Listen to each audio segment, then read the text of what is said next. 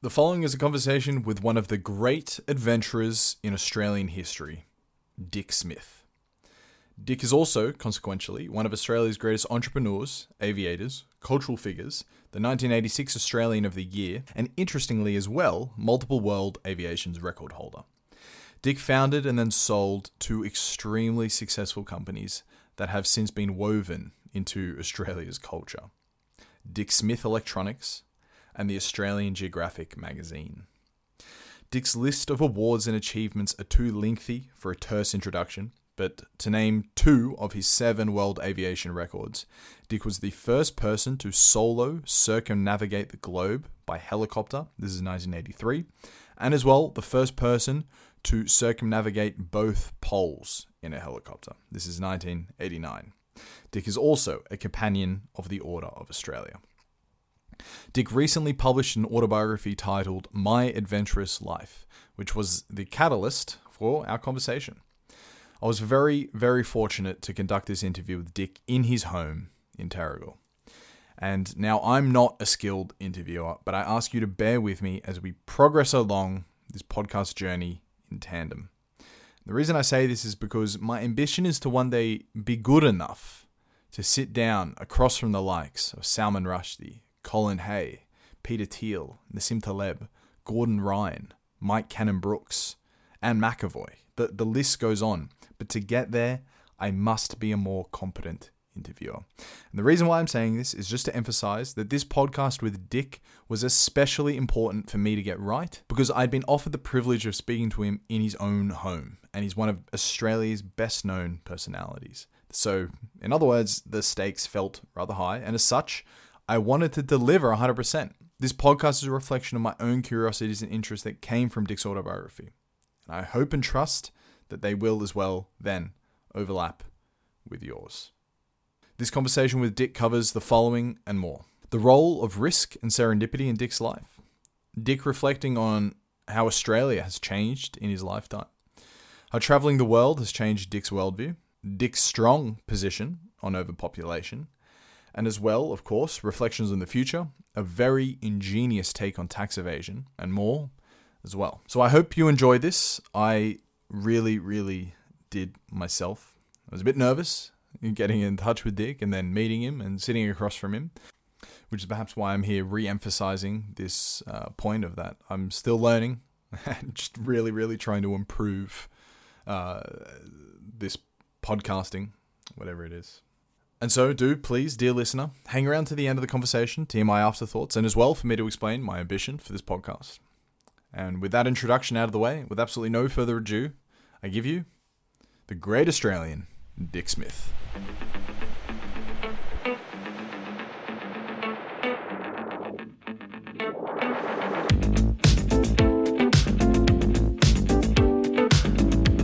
Hello, Dick. Hi, Ryan. Good to be talking to you. Mate, it's uh, a real thrill for me and obviously a pleasure. Thanks so much. Um, your ambition with Dick Electrical was to make $300 a week by the time you were 27 and then be in a position to employ perhaps two or three people by the time you were in your early 30s. Things clearly turned out a little bit differently. Um, but you, in combination, you said that missing out on the Vietnam draft was the start of a lucky streak that lasted your whole life. So I just wanted to open by asking you what role the hand of serendipity had in it. Uh, I think luck has been, especially for me, to, to be born in Australia in the 1940s. I basically won the lottery of life because I've never had to go away to war. We've had uh, relative freedom, we've had incredible growth. And so to me, I've been very, very fortunate. And that's, I just put that down to luck. Mm-hmm. It could have, other things could have turned differently. I could have been a little bit. Uh, younger and then headed off to Vietnam. Mm. And then when, when I was starting my business, I could be either fighting in Vietnam or being killed in Vietnam. So I was pretty fortunate. Were you friends or did you know people that had um, served in Vietnam and lost their yeah, life? Yes, I had friends who went off to Vietnam, and uh, luckily none, none, of my friends were killed. But uh, there were 5,000 people either injured or killed in Vietnam, so it was a serious war. And uh, so to me, I was very fortunate. Mm-hmm.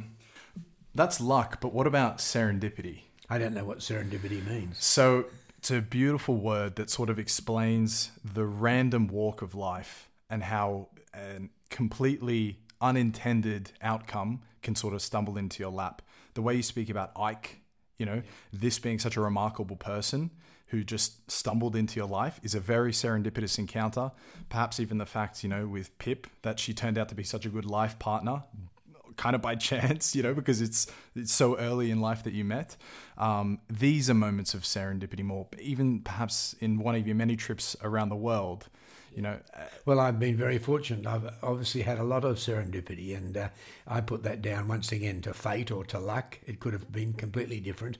I'm amazed when I look back on my adventures that I'm still alive because uh, recently I reread my book. and uh, just to sort of because it was a year and a half ago that I finished writing it, and uh, and I thought, gee, it's amazing that I'm alive, and so very very lucky. you took a lot of risks uh, throughout your life, and that's definitely highlighted with the helicopter trips. So I'd love to ask you generally about risk, but first about helicopters specifically. How risky is it flying one? For example, could you compare it to maybe the risk of driving a car or flying an aeroplane? Yes, uh, to me, the risk of flying a helicopter, say across a city or home to work or in the outback, is very similar to the risk in driving a car. They're relatively similar. But um, see, a lot of people think a helicopter, if the engine fails, the helicopter must crash. But in fact, it can glide very well. It's called auto rotation. You wouldn't think so, eh? No, you wouldn't think so, and it can glide down land. So a helicopter is about the same risk as uh, driving on Australia's roads, and, and that's pretty risky, believe it or not. Sure, yeah. And I suppose the risk, though, is that your exposure to shock is much more significant in a, in a helicopter because you could get in a car accident and survive, but surviving a helicopter crash is a different story. Less chance, yes. Yeah. So, uh, yes, to me, uh, but I've often thought, you know, compared to I use a helicopter like most people use a car, and I keep a helicopter at home, and if I fly down to my farm, I go down by helicopter. To this day? To this day, right? Amazing. Absolutely. Well, about a week ago, I flew down to the farm, and uh, that's a 50 minute flight that would normally take two and a half hours by road.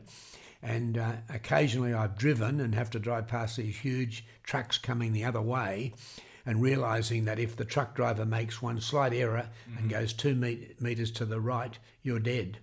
And so to me, helicopter's probably safer in that particular case. So I want to ask you how you think about risk because you've clearly understand maybe there's a calculation. What are my odds flying this giant machine around versus driving um, versus say crossing a large body of water, etc.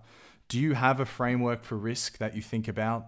Oh, definitely. Look, I, I call myself a good risk manager, and the fact that I'm still alive shows that I've got away with it successfully. But uh, there's a lot of luck involved as well. Flying a helicopter across the Atlantic Ocean is a, it, it's a, an experience that's quite frightening.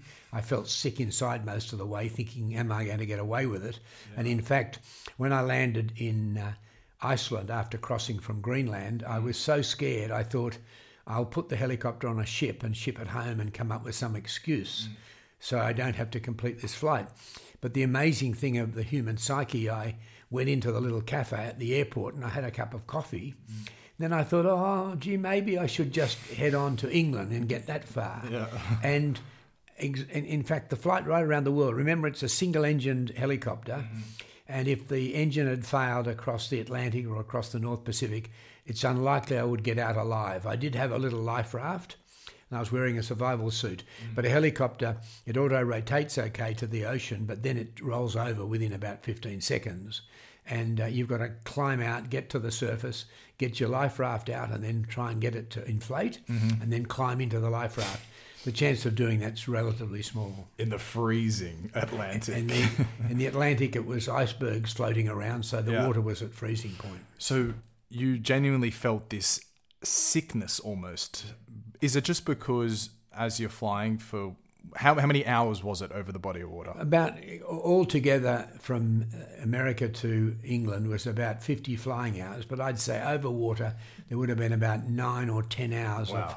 of absolutely out over the ocean where there's nowhere to go And- and, and, you'll die if you don't keep going. And so you pro- you probably suffered nine to ten hours of crazy Yeah, stress. fe- feeling from- Mm-hmm. sick inside that I shouldn't be here.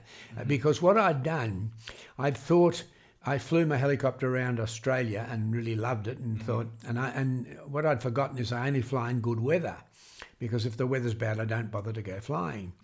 But in trying to cross the Atlantic Ocean, you can't go always in good weather, and I got into what they call a low pressure system, where there was snow and ice and just the most terrible seas that were below me.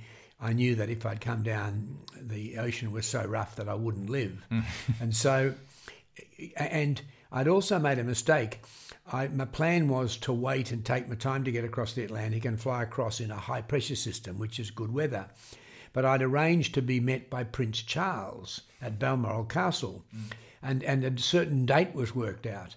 And in the end, I was obsessed with getting there on the date because it was I considered such a big deal to yeah. land at Balmoral Castle that I then ended up in a low pressure system in the terrible weather that goes with mm-hmm. it.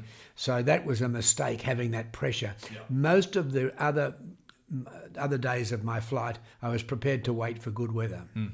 And on that uh, rendezvous with Prince Charles, I believe you were a minute early, right? Yes, I was about a minute early, and uh, it was to me quite exciting. I knew he was a helicopter pilot, right. so I'd got the Australian Prime Minister had written to Prince Charles and said, "Oh, look, we've got this crazy Australian Dick Smith who's attempting to." Be the first person to go solo around yeah. the world in a helicopter. Can he land and meet you in the in, somewhere in the UK? Mm-hmm. And Prince Charles came back and said, "Oh, I love helicopters. Yes, tell him I'll be at my at Balmoral Castle uh, in uh, August. So tell him to pop in. So that sickness you're feeling over the water is like a natural mechanism correcting your risk, saying, "Dick, this actually wasn't a smart move. Right now, you're riding on luck. This isn't like calculation." It's a protective almost. device. Yeah, that feeling inside. It's the brain saying, "You shouldn't be here," and and try and stop this whenever mm. you can. I'm trying, the reason I ask you that directly is I'm trying to set up a larger question about how you think about Australia and risk taking in Australia. Where we're sitting right now is in Terrey Hills, which I believe is also where you grew up. Mm-hmm. Right behind us is Ku-ring-gai National Park. And you would sort of just wander out there for hours at a time. I think you would even sleep out there some nights when the mum and dad wouldn't call you home. That is, again, a type of luck, but also if you could reflect on that, like that dynamic between risk to actual shock and potential death, well, but there, certainly injury. Yeah, there's risk involved in everything, and uh, you're right. I used to come home from school, and my only rule was in those days, that was the 1950s, uh, change out of your school uniform and be home by dark. And I would disappear into the bush, and I had a couple of planks I'd put together to make a raft, and I would go rafting across the shark infested Middle Harbour. and uh, one day I remember I jumped from one rock to another rock over about a, a one and a half metre gap and I, and I slipped and hit my head and ended up with a terrible black eye and nearly knocked myself out. Yeah. Now I managed to get home myself. I managed to get down to a road but instead of having enough sense to ask a car, there were some cars stopped there, mm. look, would you take me to the hospital? I just kept walking on and I managed to get across Roseville Bridge and took me an hour and a half to get home. And mm. my mother says, What happened to you? And I said, Oh, I fell. And she put me in bed and I was okay. But in those days, you're allowed to take risks that today parents would be considered irresponsible if they let their children do the, the same thing. And that's a pity because uh, my life and my business career came because I was a risk taker. Mm. And I learnt through the Boy Scouts movement what I call responsible risk taking to reduce the risk wherever you can. Mm-hmm. In the Scouts as well, something that stood out to me speaking about them was this notion that the World War II veterans who would sort of lead you and guide you amongst yourselves, the, the boys, the ones who the leaders who took the greatest risk sort of had the highest status amongst you guys. You yeah, know, well, the, that, the coolest. That, yeah, they'd come back from the Second World War, and and so they'd take our we, we, our scouts. We'd all get in the back of the scoutmaster's truck, and we'd drive to the Blue Mountains, which is sort of sixty k away. Mm. And today, I mean, you you wouldn't allow anyone to sit in the back of a truck. It's too dangerous. You've got to have seatbelts on. Yeah. But we'd be in the back of the truck and we'd all be yelling and shouting, and he'd take us off. And the scout masters and scout leaders in those days allowed us to take risk. And I realised that they'd all come back from the Second World War, where they'd been taking enormous risks in their lives. And so it was normal for them to allow young people to take risks. Mm. And I think it's important today. We've got lots of rules that protect, try and protect people from themselves, but you really should be allowed to take risk because that's, to me, a nation must wilt and wither away uh, without the spirit of adventure and, and without the spirit of risk taking. Sure. And what's an example of one of these laws today that would inhibit risk taking? Oh, well, I'll give you an example. Uh, off the east coast of Australia is an island called Lord Howe Island, and just to the south of it is the world's tallest sea spire. It's called Ball's Pyramid. It's unbelievable. It's 600 metres high, about 1,800 feet, straight out of the ocean. And it's got no landing place, there are just cliffs. And to, to, to climb it, which I've done, uh, you have to go out by boat and then jump into the ocean and then swim, grab hold of a ledge and swing yourself up and start climbing. Now, I managed to attempt to climb it when I was 22 years of age, mm. and then 10 years later, I went back and I got to the top. But shortly after I got to the top of Ball's Pyramid, the authorities came out and banned climbing on the pyramid. Now it's illegal. And the prime reason, they talk about environment, but the prime reason is it's risky. Mm. And they don't want to have to rescue somebody, so they've solved the problem by saying it's illegal. Mm. Um, another example, up in the Blue Mountains to the west of Sydney, we have a very famous rock feature called the Three Sisters. It's three spires of rock.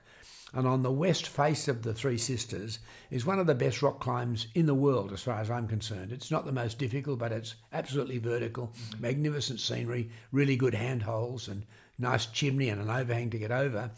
Well, I've climbed it a number of times, but about 10 years ago, the authorities came in and they banned climbing on the Three Sisters. Mm-hmm. And so all of these good, responsible, risk taking places you could go to are banned one by one by the the, the bureaucrats. Quite quite sad. How much of, of that is to do with the environmental decay of those areas well, versus that's the claim. people hurting themselves? Yeah, that's the claim. But no, it's mainly just controlling someone else's life. Okay. The, bureaucrats got themselves into a position, mm-hmm. and uh, they're probably quite a small person in their position, but they can be very powerful. They can stop other people from doing things, and that's what it seems to be the human psyche with some people. They want to be able to stop and control, and right. that's what they've done.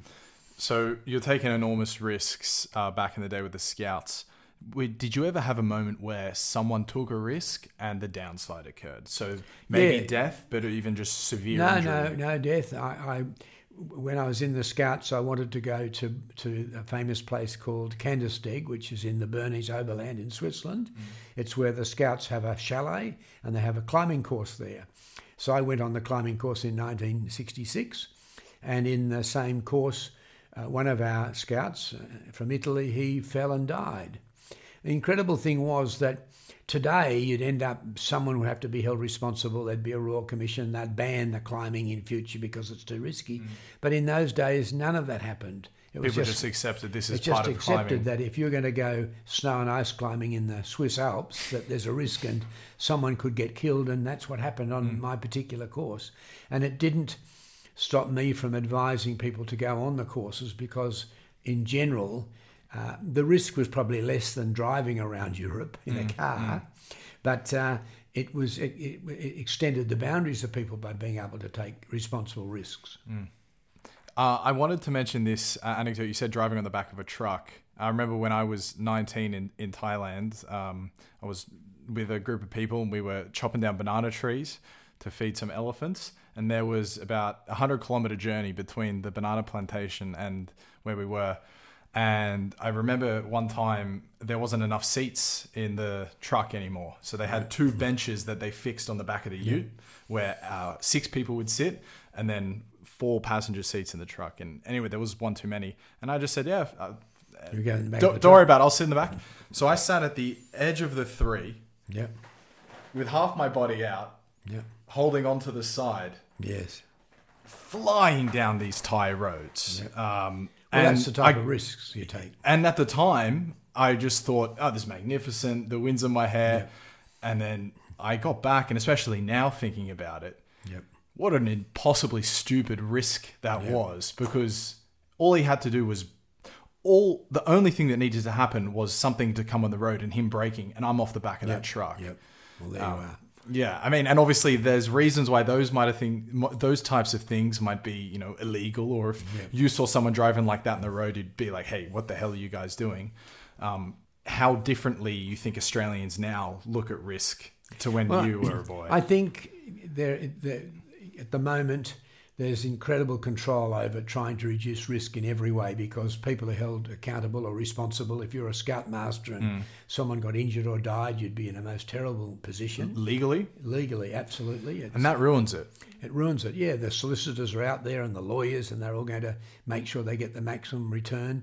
And so the world has changed. It'll never, it's not for the better, and it will never go back, I don't think. Um, when I was in the Scouts and we decided we'd attempt to climb Ball's Pyramid, I simply told the Scoutmaster that a group of us had got together and we were going to sail out and climb the Ball's Pyramid. Now, I never thought of asking approval. Hmm. Today, if a scout decided to do it, there's simply no way he or she would get approval to do that because it would be deemed too risky. Hmm. And so that wonderful adventure that I went on that gave me this spirit of risk taking, that hmm. would have been stopped. The way you describe in the book is.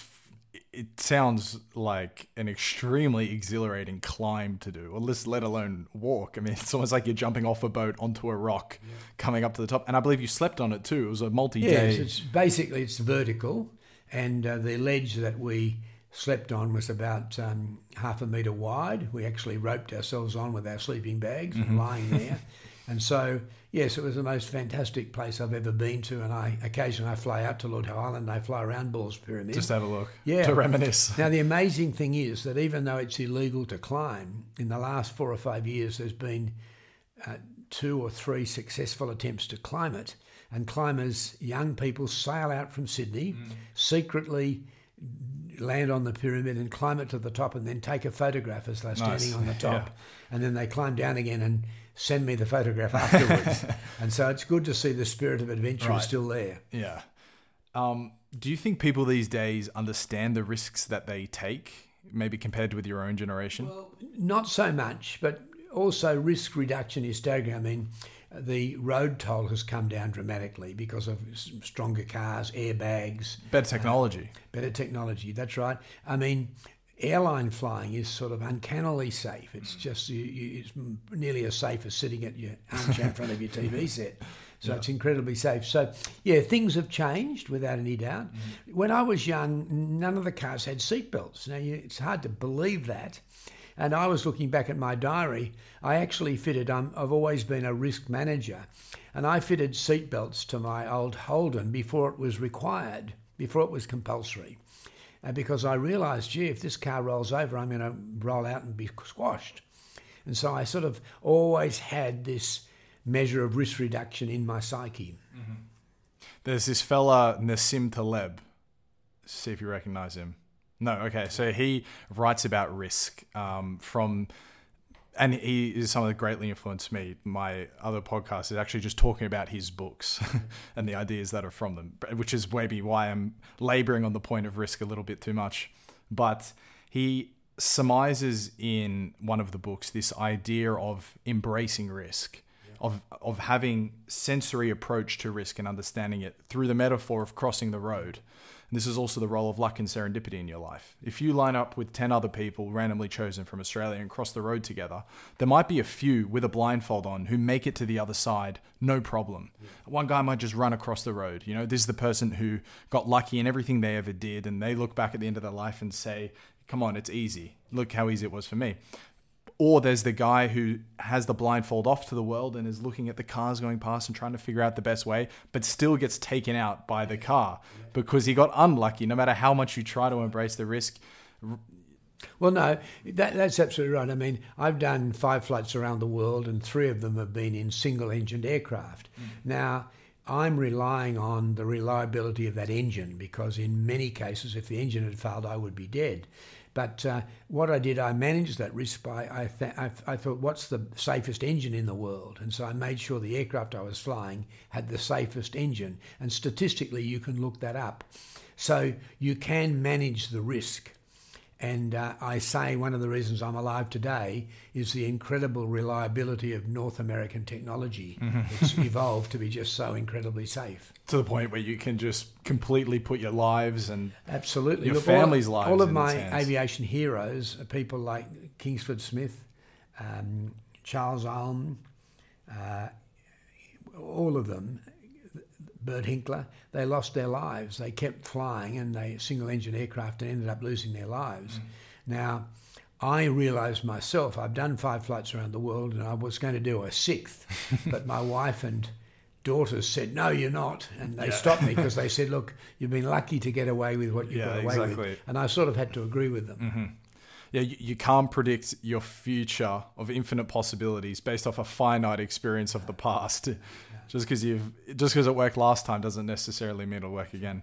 Um, I haven't lived in Australia for about five years, and I wonder if this happened to you as well. As you went abroad and lived elsewhere and saw how other people live, you started trying to understand your own culture and country a lot more, um, which is a something that I've gone through and you know am going through, trying to understand what informs my parents, my mates, this country, our culture, like trying to understand a little bit better.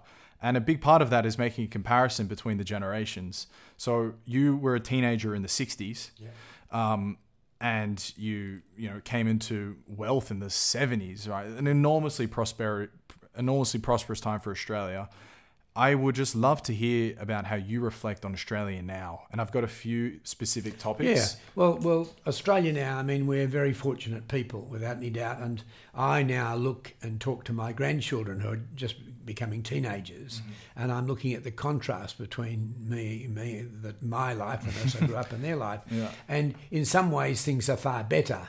I mean, when it comes to communication, when it comes to health, that's all better.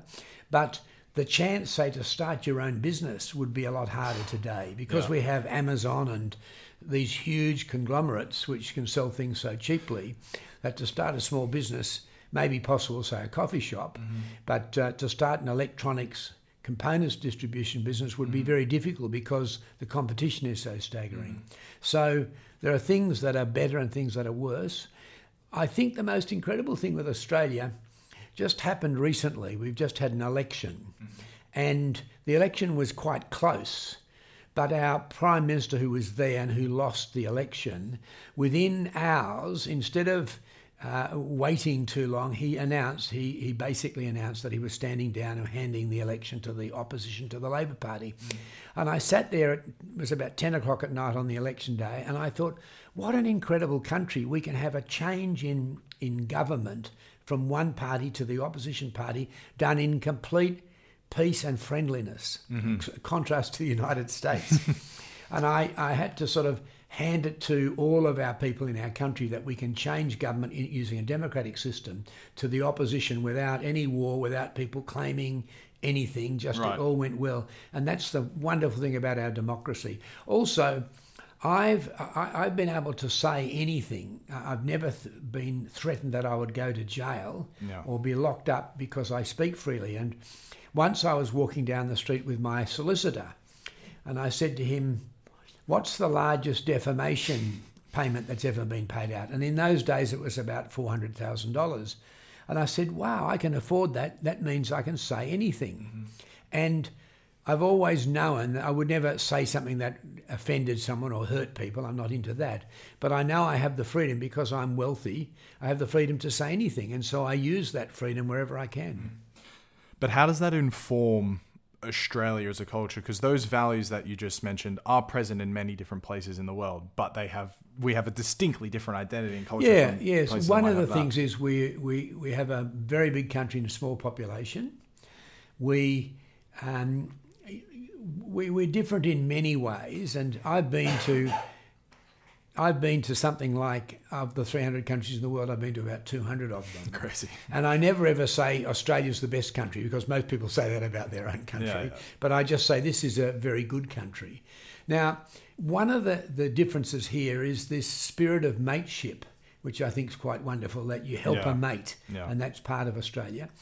But the frustrating thing about Australia is that we love regulations. Now, most people will think Australia's this country of the free spirit, and Mm-hmm. uh, and and uh, you know, people w- want laissez-faire, no controls, and so forth.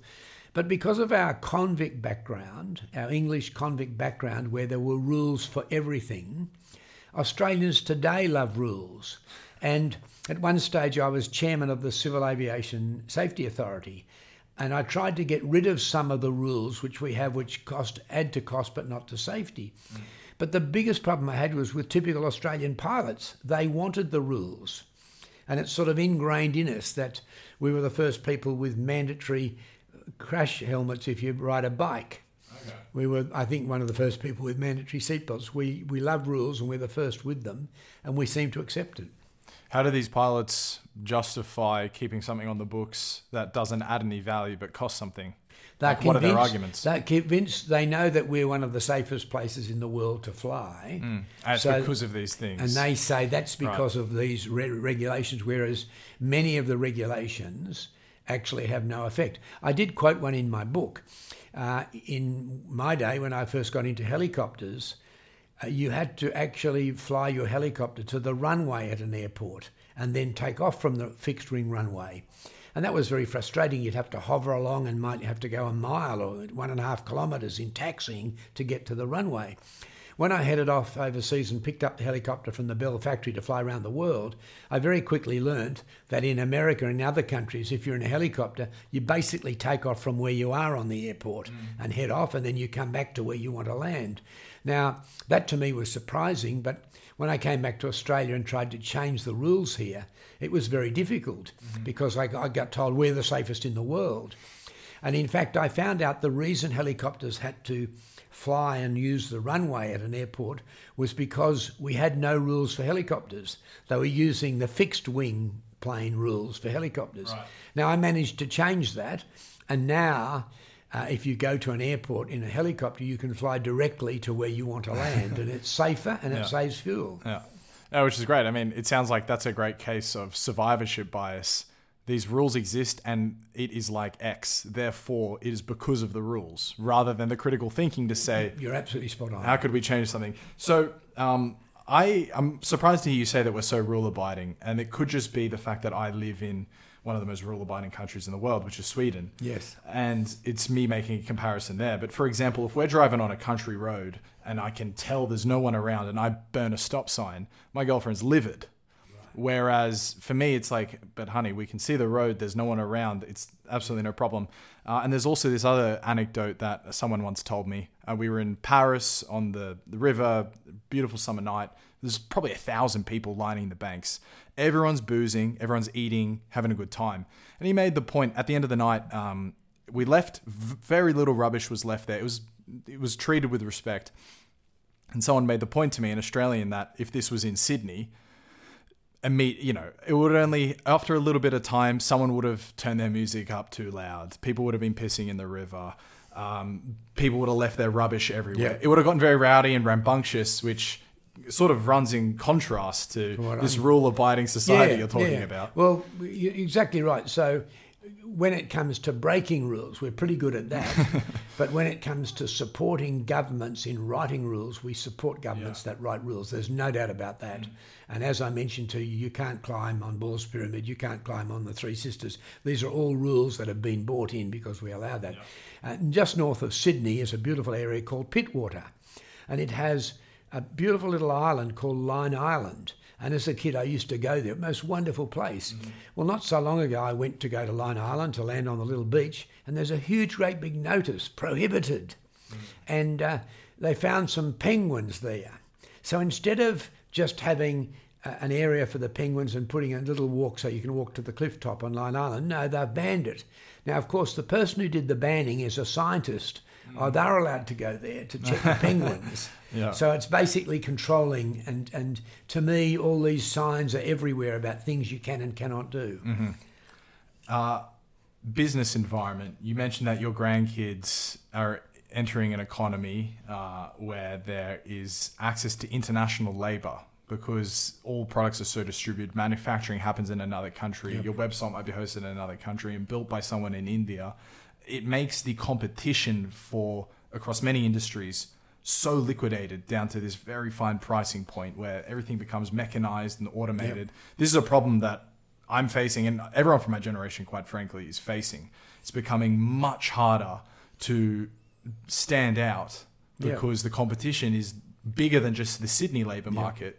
Now it's the world definitely. labour market. Yes, what I did with building up Dick Smith Electronics from $610 investment, small company. I mean, it ended up, uh, I sold it to Woolworths and they were doing $1.4 billion turnover. Now, that was because there was basically no competition in that field, selling electronic components to electronic enthusiasts. There were small single shops, but no one had put it together and run it as a chain with a big catalogue and all the rest of it.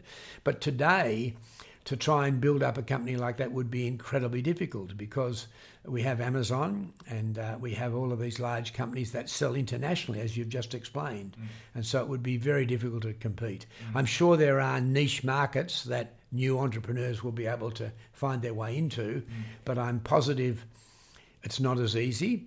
When I was getting my business going and starting to make a lot of money, I used to say to my wife, Pip, look, this is all going to change. We're going to get a competitor and we'll only make half as much money. But I was fortunate in those days, we never got that competitor when I was running and owned the business. And so that allowed me to do really well. After that, we had businesses called Jaycar and other businesses came along and started to compete in that field.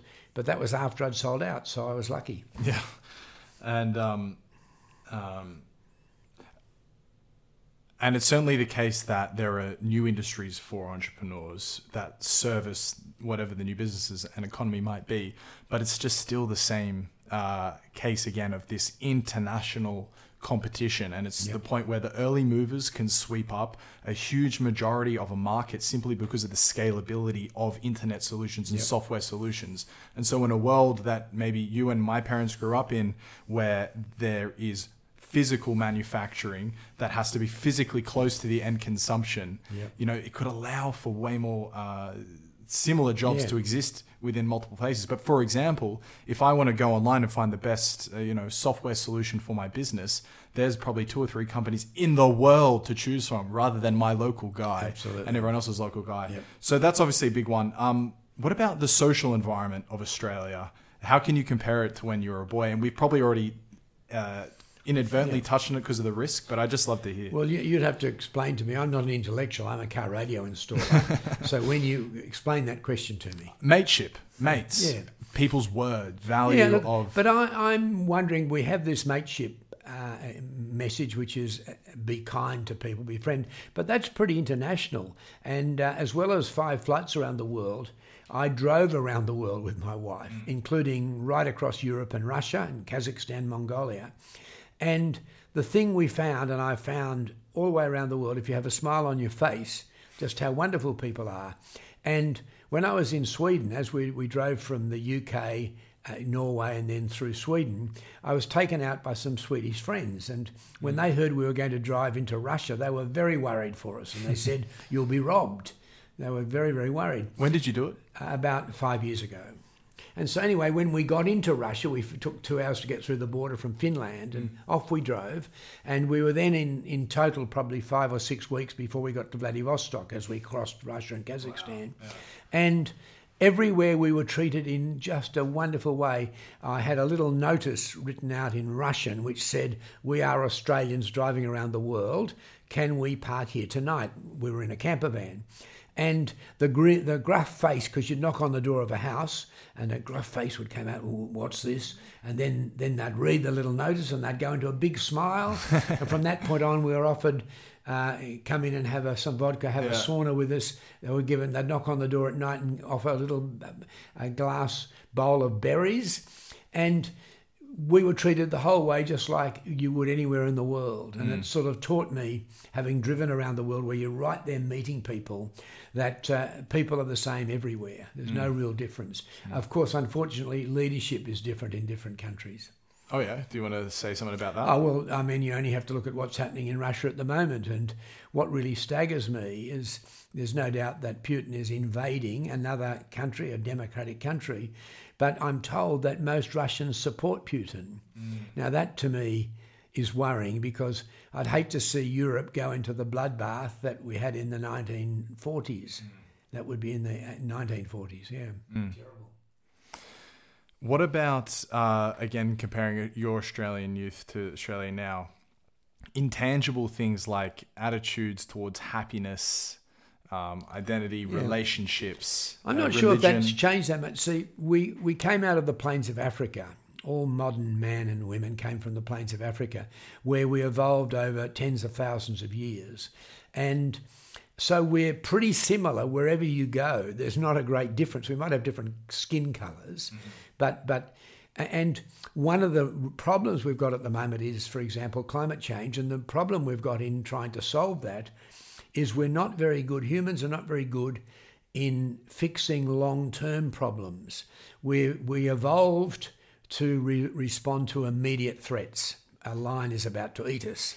And so we're good at that, s- uh, surviving immediate threats, but not so good at surviving a threat that's going to happen in generations to come. And that's going to be our downfall if we're not careful. Okay, but how does that answer specifically comparing Australia in the 60s to Australia now? Are you saying Well- that because we all evolved from the same place, it's essentially a universal truth? And it I, I don't think I, I don't think humans have evolved in 40 or 50 years. We're the same. Mm-hmm. Now, there is a difference, of course, that young people have a handheld phone and it's like a computer that we could have never ever dreamt of, mm. that you can travel around the world so inexpensively mm. uh, compared to my time. But otherwise, humankind is basically the same. We have not evolved in any uh, concrete way in 60 years. And so we're still fundamentally the same people, but we are, if we're not careful, we're going to ruin the world that we need to have the really good environment. We're going to ruin that if we're not careful. Before uh, Dick Smith Electronics, in 1966, you traveled internationally on the dime of a climbing buddy, it sounded like, uh, among the list of countries Thailand, Singapore, Japan, India, Syria, Lebanon, Jerusalem. And you wrote uh, when you got back that I visited 43 countries and boy, did my outlook on life change. I met, lo- I, I met lovely people from dozens of different faiths. Surely this brings doubt on the notion that any one individual faith could truly be the only one. Yeah, well, I, uh, it's interesting because I was brought up, my parents were Christian, and I went to uh, Sunday school to learn the Anglican Christian religion. But even when I was quite young, I was a, a bit um, skeptical about it. And it appears I said to my mum, Mum, the scripture teacher says there are hundreds, uh, scripture teacher says there's God on everyone's shoulder. And I said, but I said, there's hundreds of people in the world, so that's impossible. I didn't realise there were billions. Yeah, And she said, she looked at me and said, well, you just have to have faith.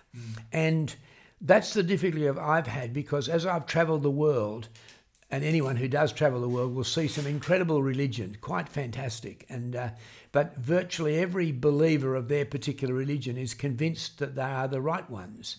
Now I do understand there are some people who say all religions are correct, but but oh, some some people do. Don't the Baha'is? I think the Baha'is I accept don't know. I all different religions. But um, my friends who are religious are quite convinced that their religion is correct. It's the right one. And it's the right one. My difficulty then is, gee, if that's the case, how do you know which is the right mm-hmm. one? And normally your religion depends on where you were born. So if I was born in Saudi Arabia, it's most likely I would be a Muslim. Mm-hmm. If I was born in Italy, most likely I'd be a Roman Catholic. Mm-hmm. Now, that doesn't seem to be the truth. The fluke of where you're born. Does that mean you've got It's a yeah, religion little bit coincidental. Yeah, it is a bit coincidental. Yeah. So, look, I admire many religions because they all have this spirit of, of being kind. Mm. And that's important doing unto others as you'd like people to do to yourself. So, they are the good things. It does concern me when I see the Christian religion 40 years ago in Ireland were murdering each other. And of course, in more recent times, in the Muslim religion, where you've got the different faiths murdering each other, that doesn't it doesn't it doesn't look good to me. No, it's uh, it is the universal persistent stain on those uh, faiths because it's so man-made. You can how can you explain the female hand in Sharia law? You know, this is this has come from a, an ancient man, and um, Richard Dawkins answered that that exact same question. You know, like if I was born in this African tribe, I'd believe in this pagan god that you've never even heard of. It can't be a coincidence. And imagine the cruelty of a god, say a Catholic god, to allow a young girl to be born in current day Afghanistan and to be brought up under the Taliban when you, as the omnipotent God, allow that. So, well, it's an interesting one. No one's going to solve that problem. Not on this podcast. Yeah, not yet. not, yes. Certainly not on this podcast. Yeah. But um, in addition to uh, the realization about religion you had in that trip, something that stood out to me that I really projected onto and romanticized was wow, traveling in the '60s to places like, uh, uh, yeah, Lebanon, Syria, India. And, and, let me tell you something about them. When I went to Lebanon and to Syria, they were the most safest, friendliest, yeah. most wonderful places. And in the case of Lebanon, I was there in 1966 as a tourist, absolutely wonderful. Two years later, it suddenly went into civil war, and I'm sitting back in Australia thinking, that's impossible. Yeah. And then with Syria, I went into Syria and just Damascus was a most wonderful place. And then to see what's happened to Syria now. So it shows you almost how fragile the human condition is that people who seem to get on with each other, yeah. there was some festering anger there. They suddenly all start murdering each other. Quite unbelievable. And so I was very lucky I went into the Soviet Union in 1966. I was actually there for May Day, the great big May Day procession. And that was in the last days of communism believing it was the correct system. And of course, it broke down. I remember coming through the Berlin Wall from the wrong side. I'd come from Russia going into wow. West Germany. This is on this trip? On this 1966 trip. So I'd come from the Soviet Union into East Germany yeah. and then came through the wall from the communist side to the western side. And if someone had told me then, look, in 10 years' time, this whole wall is going to be pulled down, I wouldn't have believed it. Tell me about what that was like. Well, it was incredible because in the Soviet Union, we had guides who were in the, they were buses that had come from, I think, Belgium, mm. the actual bus itself with the driver, but we had Russian guides. And they were utterly convinced that their system was the best system in the world. But as we travelled, we realised that the people were incredibly poor, mm. and, and the contrast, especially going from East Germany to West Germany, was just so staggering. I thought, how could ev- people ever believe their system is working? Mm-hmm. Now, of course, uh, Russia no longer has the communist system. they have capitalism. Mm-hmm. And the standard of living, as I knew when we drove around and across Russia and I drive around the world, they have shopping centres now that are as modern as any shopping centre in the West.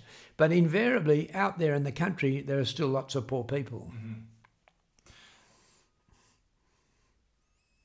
This feeds into your. Uh issue with overpopulation. And so feel free to address it now, but maybe later. But I feel like there's this romanticized ideal about traveling back then versus now, say, um, irrespective of the war. But if I went to India, it might be commercialized for tourists rather than this pure authentic experience that you might have gotten to have had back then and yeah i think i think i was very lucky to have traveled then but that's when i learnt there are too many people in the world and uh, in those days, I think there would have been, we now have 7.2 billion, there would have been less than 5 billion. Mm-hmm.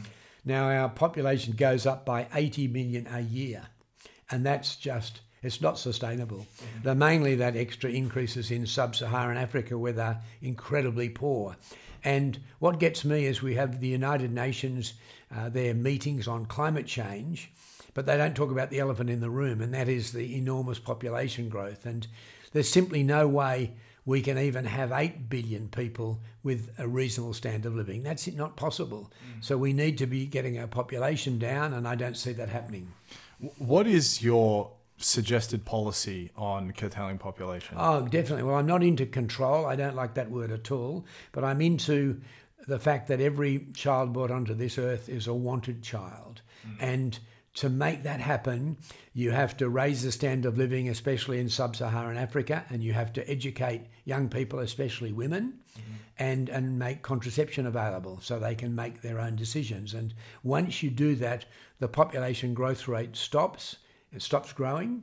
We have to stop it growing and then we have to reverse it. And I would only do it. There are many countries that are doing that at the moment. Uh, the economists talk about Japan being a basket case. Its population is going to go from about 120 million now mm-hmm. down to 90 million by 2050 or 2060. And that's because they're having less kids and they don't have huge immigration. Mm-hmm. When it comes to Australia, we're an arid country. We have 25 million people. At our growth rate just before the uh, pandemic, we would end up at 100 million at 2100 when my grandkids will still be alive. Yeah. And not many people believe that 100 million is a sensible number for an arid country like Australia. Mm. It could be possible, but we'd have everyone living like termites in high rise and the wonderful freedom of the thing that we valued when I was young is having saving up to have a house with a block of land, we called it, a quarter acre block, and a front and a backyard, and the kids could build a cubby house and play cricket and all of mm. those things. That even in Australia is going.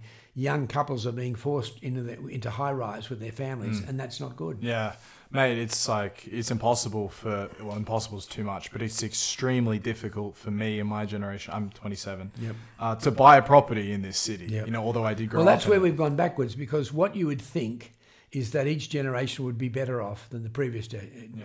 uh, generation. That's what we're looking at. But when it comes to housing affordability, which is incredibly important, we've actually gone backwards. Yeah. And uh, that's no good. That has to be fixed. And one of the ways is to stop the enormous population growth. Uh, as I mentioned, I'm not into population control. But I just think educate people, especially young people, make contraceptives available, and the population will sort itself out very quickly.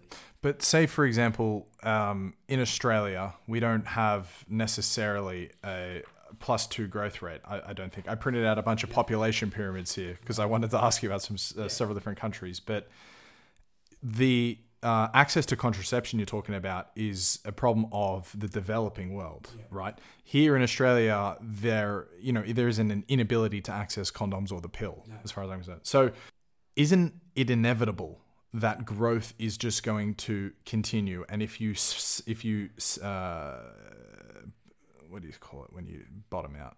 Flatline, when you flatline or even start to uh, decrease the cost of things, that's actually the sign of a plummeting economy and a lowering of the standard. Yeah, well, econom- economists say that that you've got to have eternal growth in, in the use of resources, energy and resources and population. But that's impossible. It's a finite world. Mm. So one day you've got to stop growing. One of the problems with our system of capitalism that I've benefited so much is that it does require perpetual growth in the use of energy and resources. So it's impossible. It's a system we have to change, and that's going to be really hard because the powerful who have done so well out of it, they're wealthy and powerful, they don't want to change it. Mm. And they want to hand the billions to their kids, and the kids want even more billions.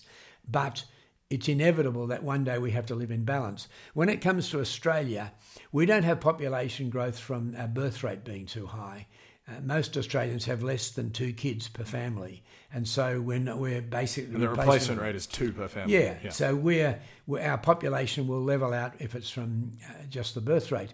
Where we have the growth, and we at 1.3% at one stage, we were one of the highest growth rates in the world, is from enormous immigration because our long term immigration was about 70,000 per year. Mm-hmm. But at the time of John Howard as Prime Minister about 15 years ago, he increased it to about quarter of a million a year, about 200. Oh, wow, really? 250,000 a year. And that was the immigration rate up until the pandemic.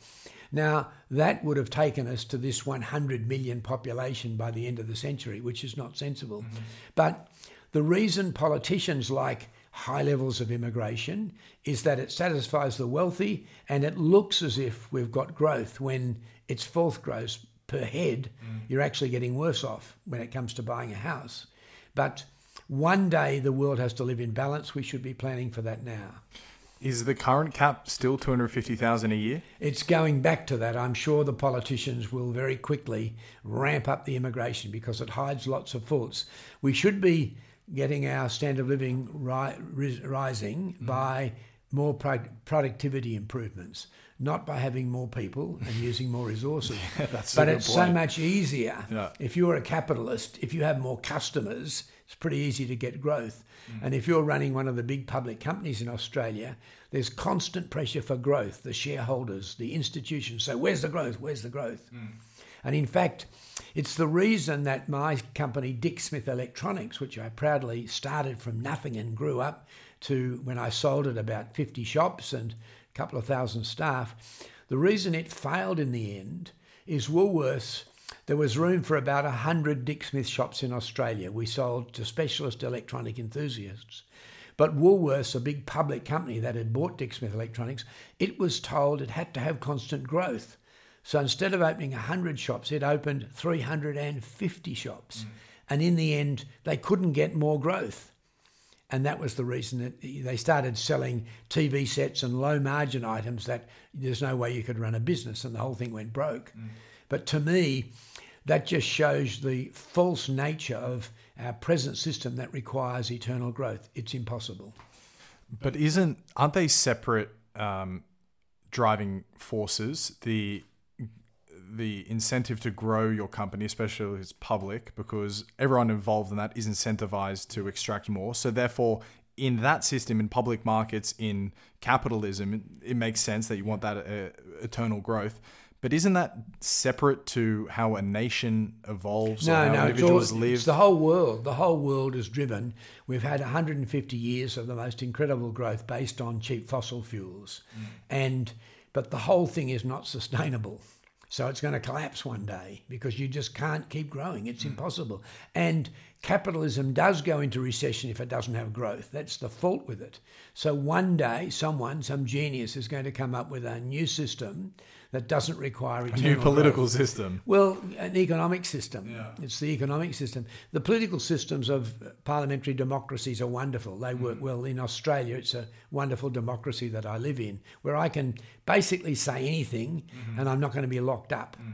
And uh, that's very important that a lot of countries don't have. Mm. But the growth problem is is has to be somehow solved, and I don't even have the knowledge of how to do that. But I do know our present system requires enormous waste. People will tell you how bad it is that the iPhone only lasts so many years and you need a new one. No, it has to be that because that's to keep the growth, to keep the economy going. And that's what we've got to change, and that's going to be really hard to change. I think there's going to be, unfortunately, some type of major economic collapse, mm. and from that, we'll then realise you can't go, keep going this way, and we have to change the system this uh, fella who uh, called Peter Zeihan, who is he really beats the demographic drum, uh, probably most prominently. He is where I pulled all these from. Yep. Uh, which you can look at if you want, but it's just what I'm showing Dick is just uh, several different countries' population pyramids, and there's one in there that stands out, and that's the one of Nigeria, which is a perfect pyramid. Yeah. The rest of them are sort of, I don't know, what would you call them, like beach balls or yes, something. Yes, yes. And um, Thank you. The purpose of me sort of showing that is that isn't this a signal that naturally the world is constraining its growth? Yes. Because the people are coming now from the developing world, whereas in generations past, the people were coming from the developed world. Yeah, yeah. So what it shows is that once you raise the standard of living and the education level, that population growth goes down.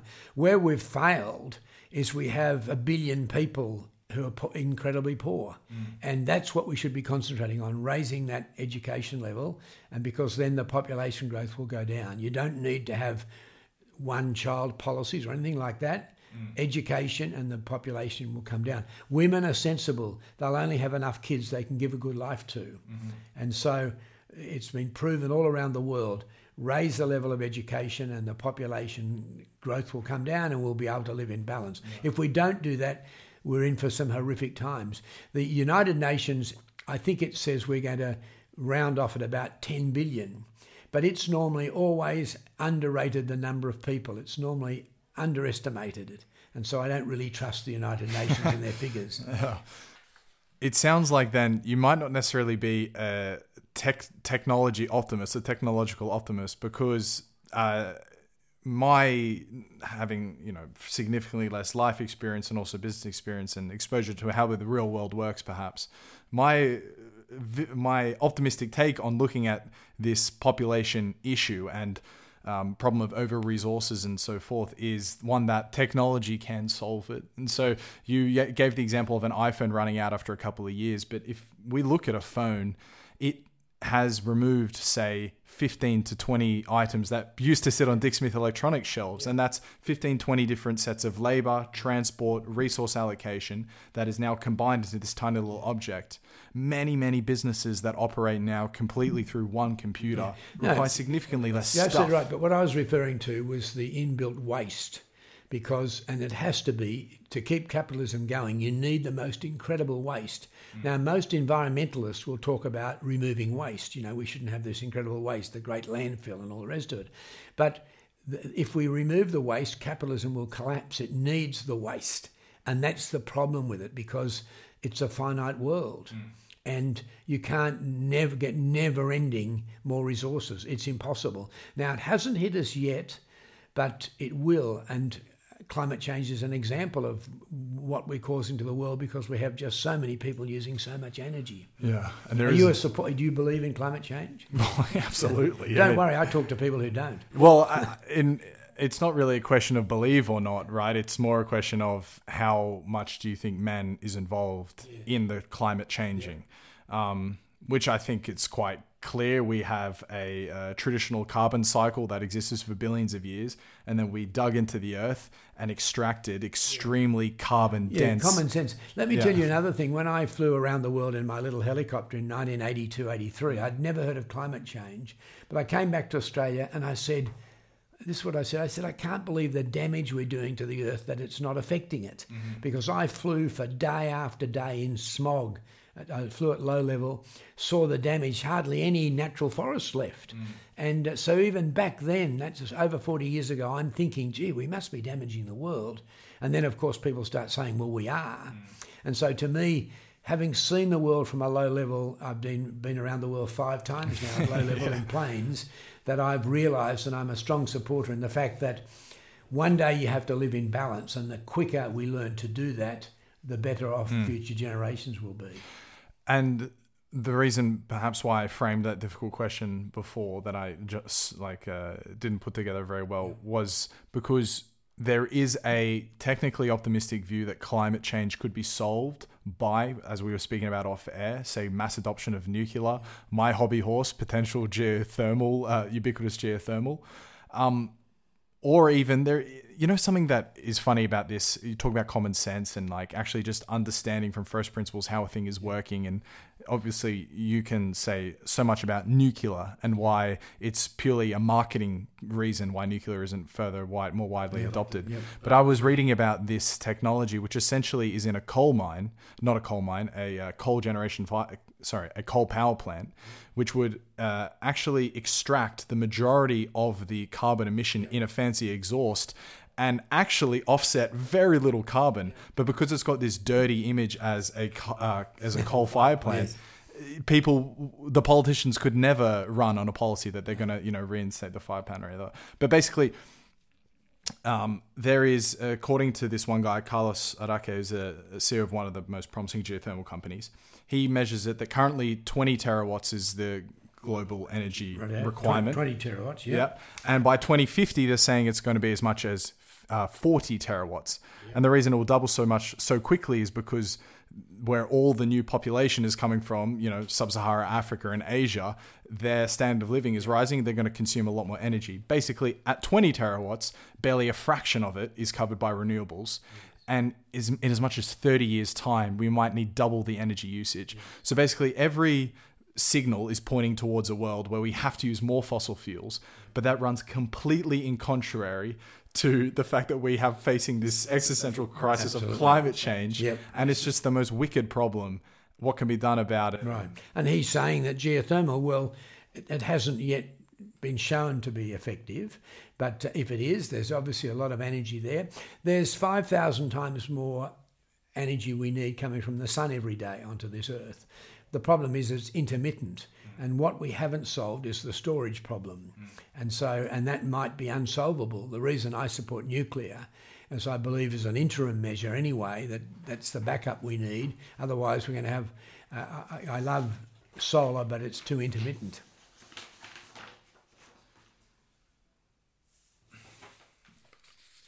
And what about should we mention nuclear since it's uh, on the topic, or is that a topic for another no, time? No, no, no. I'm, I I support nuclear. When I was on this trip around the world in 1966 as a 22 year old, I managed to have a tour of the Dungeness nuclear power station in the United Kingdom, and was humming away. It had just been built, finished a year before, and it ran generating power for 40 years. It's recently been closed and uh, cleaning it up, and uh, it was just a non-issue. And I thought, oh well, these are going to be all around the world. Of course, because of the accidents we had, we stopped using nuclear. Whereas imagine if with airline flying, when we had an accident back with the Comets in the 1950s, we'd stop flying. That would be ridiculous. But that's what we did with nuclear. We stopped mm. working on the designs because so many people were opposed. How optimistic are you that, say, Australia could reopen a couple of nuclear plants and even build a few more in the next few years? Yeah, I'm, I'm positive it will be forced to. I think it's going to be probably too late. Mm. We'll be put a lot more carbon into the atmosphere. But my belief is that we'll be forced to go with nuclear. And uh, but that's not going to happen for at least a decade or so. We'll fiddle around trying to run the country on intermittent renewables, and then someone's going to decide that the battery storage is just so expensive that it's not it's not viable, and someone will make the decision to go to nuclear. It's interesting. We were going to go with piston-engined submarines back 100 year old designs. We were going to convert nuclear submarines from France into piston ones. Fortunately, just recently, the government decided that's ridiculous and we're going to go to nuclear submarines. Mm-hmm. One day, the government will say, look, whether we like it or not, we're forced to go with nuclear. Mm-hmm. And the fact that countries like France are 70% nuclear powered, have been for 40 years, and don't, there's no warnings for Australians not to travel to France. It's considered a safe place. So that if we got the French to build our nuclear power stations, not the old Soviet Union, I think that'd be pretty safe. Yeah, you also mentioned that uh, one of the big oppositions to nuclear was because many people from your generation and therefore the people in power right now lived through an era where the byproduct of nuclear power was the fuel for giant weapons. Is that still a reasonable problem to think about? Well, it's one of the problems, but if you, that said, we're not going to use nuclear, we're going to let the world warm up. That's mm. a worse problem. Yeah. And so to me, you're always balancing risk. Everything has risk. Mm. And uh, one of the greatest risks people talk about with intermittent uh, renewables that we're going to have lots of these dams, pump storage. But first of all, that means inundating magnificent valleys up and down the east coast of Australia where we have our mountains mm. with great big new dams. But also, one of the most dangerous forms of, of power generation is hydroelectricity because dams collapse. Mm. And so people are going to be living under these huge dams they're constructing, knowing that if there's an earthquake, the dam could collapse and 20,000 people will die. Mm. Now, I'm not that keen on that. I'd rather follow the French and have a nuclear power station humming away. Yeah. As you have uh, gotten more into sort of politics and trying to, uh, I don't know, what would you say, lobby political yeah. changes one way or another, what have you learned about how backwards a lot of incentives work and how much hypocrisy there is in well yeah in i mean politics yeah I am thinking about water usage and cotton fields and stuff like yeah this. that's right well that's always the problem but that's the problem of our system of capitalism that I benefited so much from. Mm. That when it comes to cotton, you have these wealthy companies and wealthy owners who want to make more money out of cotton, so they have tremendous political sway. Mm. And uh, I have a bit of an opposite view. I can't believe how good it is compared to how bad it could be. Okay. And um, and so this country, uh, it has some problems, but generally speaking, it's pretty fantastic. And if you had lived my lifespan, I'm 78 years of age. I've lived in this most wonderful time in this country of Australia. Mm.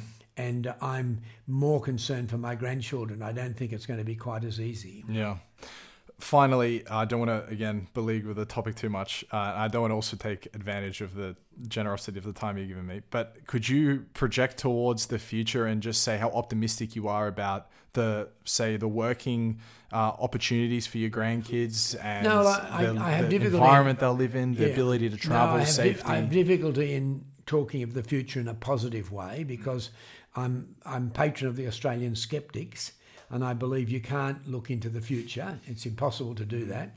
We are incredibly ingenious creatures, the human humankind, without any doubt, and so I'm hoping that there are going to be some new inventions out of left field. Yeah.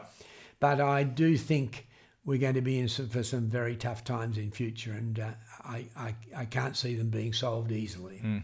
This fella Peter Zeihan that I mentioned before, uh, who's beating the demographic drum very loudly, is sort of speaking about the end of globalization and how the order that has been sort of secured by the American uh, Navy yeah. since the end of uh, World War II, which has allowed the safety and the freedom of commerce and specialization of countries and so forth.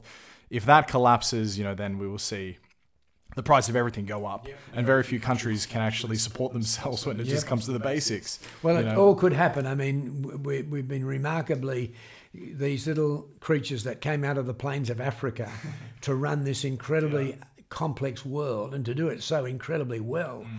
I mean, a couple of years ago, before the Ukrainian war and before the other wars in Afghanistan, I suppose, was going, but you could buy an air ticket and go to just about every country in the world, mm. And uh, young backpackers did. What a fantastic place, and it wasn't that expensive. You could travel around the world and you were treated in a friendly way. Now, we've lost that at the moment. You certainly can't go to Ukraine. Certainly not. And, and I wouldn't advise people go to Afghanistan. But when I was young, young Australians were driving from the United Kingdom to Singapore and driving across Afghanistan. So it just shows you how the world changes. One day, hopefully, Afghanistan will be friendly again. As I mentioned, I went to Syria and Lebanon, mm-hmm. lovely, quiet, calm places, beautiful for tourists. You can't go there now. So the world changes. Hopefully, it'll go back to the better. Yeah.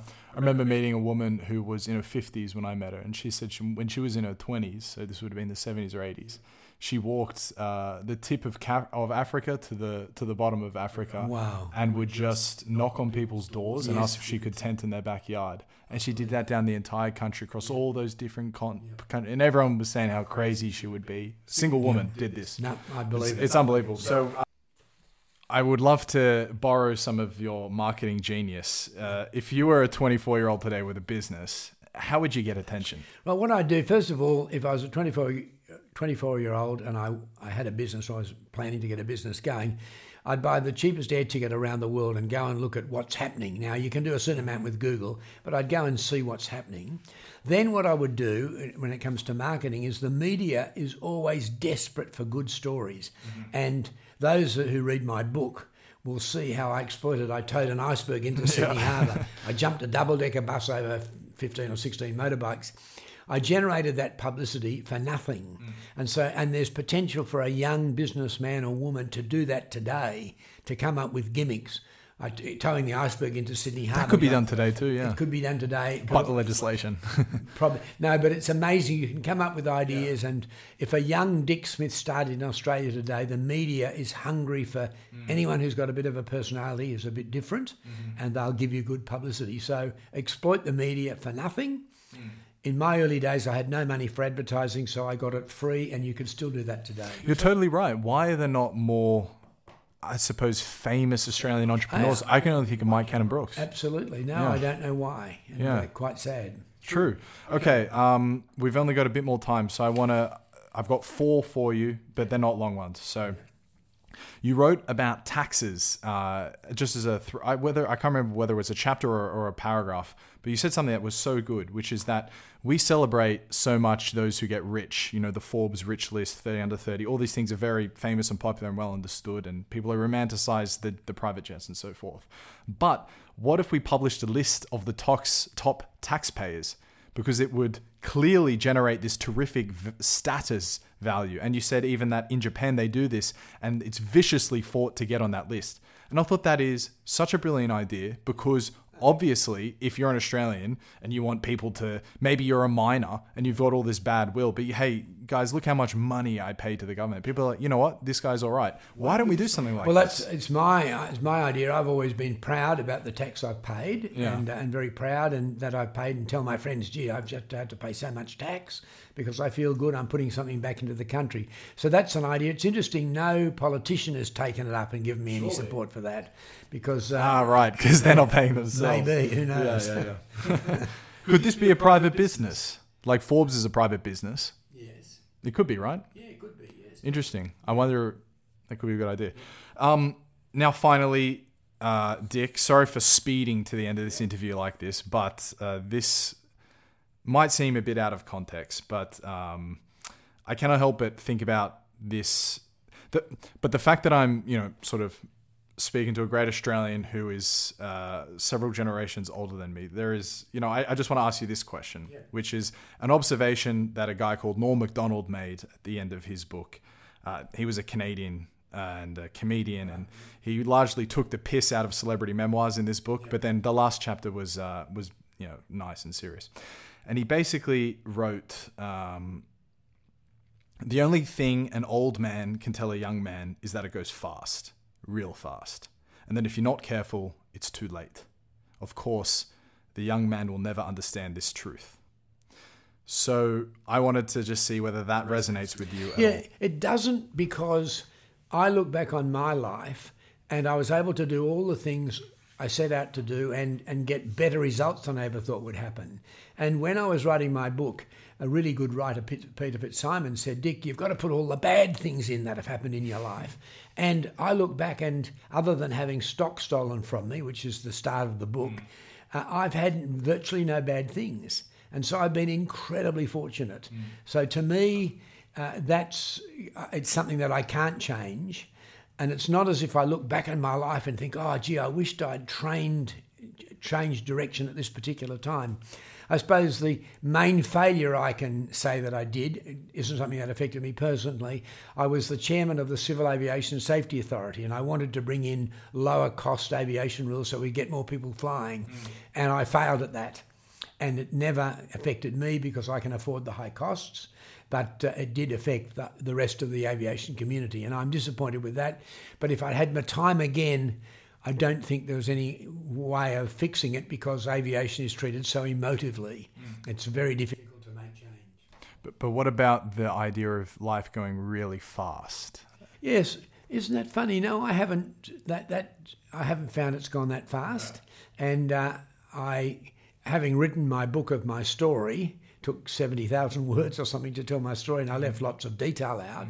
But no, I'm seventy-eight, and uh, I've been just so fortunate winning this lottery of life and being born in Australia, and. I found I've had about the right time in each sections of my life, sort of thing. So can't agree with him. Amazing, Dick. I uh, I can't thank you enough for doing that. So these final two, I try to ask every guest. What is a country that you're particularly bullish on looking forward? A country that I'm bullish on looking forward. Um, a country that I'm bullish on looking forward. Um, Antarctica, because it's a beautiful place. It has the minimum uh, environmental impact by human beings. Right. And it's not a country; it's a world. Uh, hopefully, one day it'll be a world national park. Wow, So yeah. Antarctica is my place, the place that I love more than anything else. And you flew there on a chopper. Yes, and it doesn't have too many humans. yes. So Antarctica. and finally, if you could witness a conversation between any two people of history, dead or alive, no language barrier. So a podcast like this. Well, I'd like to, to talk to Sir Hubert Wilkins, who was a famous Australian adventurer. Not many people know much about him, but he was this extraordinary adventurer, the first person to fly in Antarctica, and a scientist as well. And so I'd like to meet him. I'd love to meet Sir Douglas Mawson, who was once, once again one of our great explorers, a geologist. Um, who else? Uh, Gandhi. I'd like to meet Gandhi. He'd be great. What would you say to him? I'd say um, thanks for the wonderful leadership that you've shown. That's what I'd say, and the fact that he was into peace in a practical way, not into confrontation. What a In the face of so much violence as yeah, well. Yeah. And then uh, today I'd love to meet Mr. Putin and say, what are you doing? Mm. Why are you causing this terrible war and fatalities? And surely you can't. You you must see that it, in the long term it's going to be worse for the world. No, I don't think you get a human answer out of him. Though. You're probably right. It's just completely calculated. so yeah. sad. Yeah. Um, all right. Well, mate, is there anything No, else? Nothing else. Thank you. Amazing. Hope it all worked. Absolutely. So, Dick, thanks again, mate. Real pleasure speaking with him. It was, you know, he's I think 87 years old. Sorry if I'm getting that wrong, Dick, but I think he's 87 years old, and uh, he was just working away. You know, he's working all the time. Um, he still flies his helicopter back and forth between his properties. You know, there's so much life in him, and and I um, I I, I am really inspired by Dick. You know, he sort of he created two kind of in Australia at least industry defining companies. You know, Dick Smith Electronics unfortunately is no longer around, especially in the capacity that it used to be. But it was really the first consumer retail electronics store, sort of done at scale, um, franchised. It was amazing. And then Australian Geographic as well. I mean, the idea of a nature magazine is an original to to them, but to do it in Australia is the important thing. And he was such a good marketer for his time. His ability to create attention. Um, so, yeah, uh, huge, in huge ad- admiration of Dick. So, this was um, yeah, like I said at the beginning, the stakes were high. They felt high at least because I really wanted to make sure that this was done well and it was a good job. But anyway, what is my ambition for this podcast, my dear, dear, dear listener? It is to corner the podcast market for eclectic curiosities in no matter what country it is that you're listening in from. What does that mean? Well, since there is no genre for eclectic curiosities, the goal cannot simply be to rank number one under that genre. Instead, it needs to be a more generalized realization, and that just comes through the form of nice, shiny reviews, nice things said in the comments section, and just energy in the general direction of the Curious World podcast in the various algorithms. So I leave that with you to do what you will. But please, if you're confused as to what to do, leave a nice review, say something nice, connect with me on one of the various uh, platforms that we can connect via these days. And thank you for listening this far through. And thank you again, Dick. And stay tuned, dear listener. The podcast rolls on. Ciao.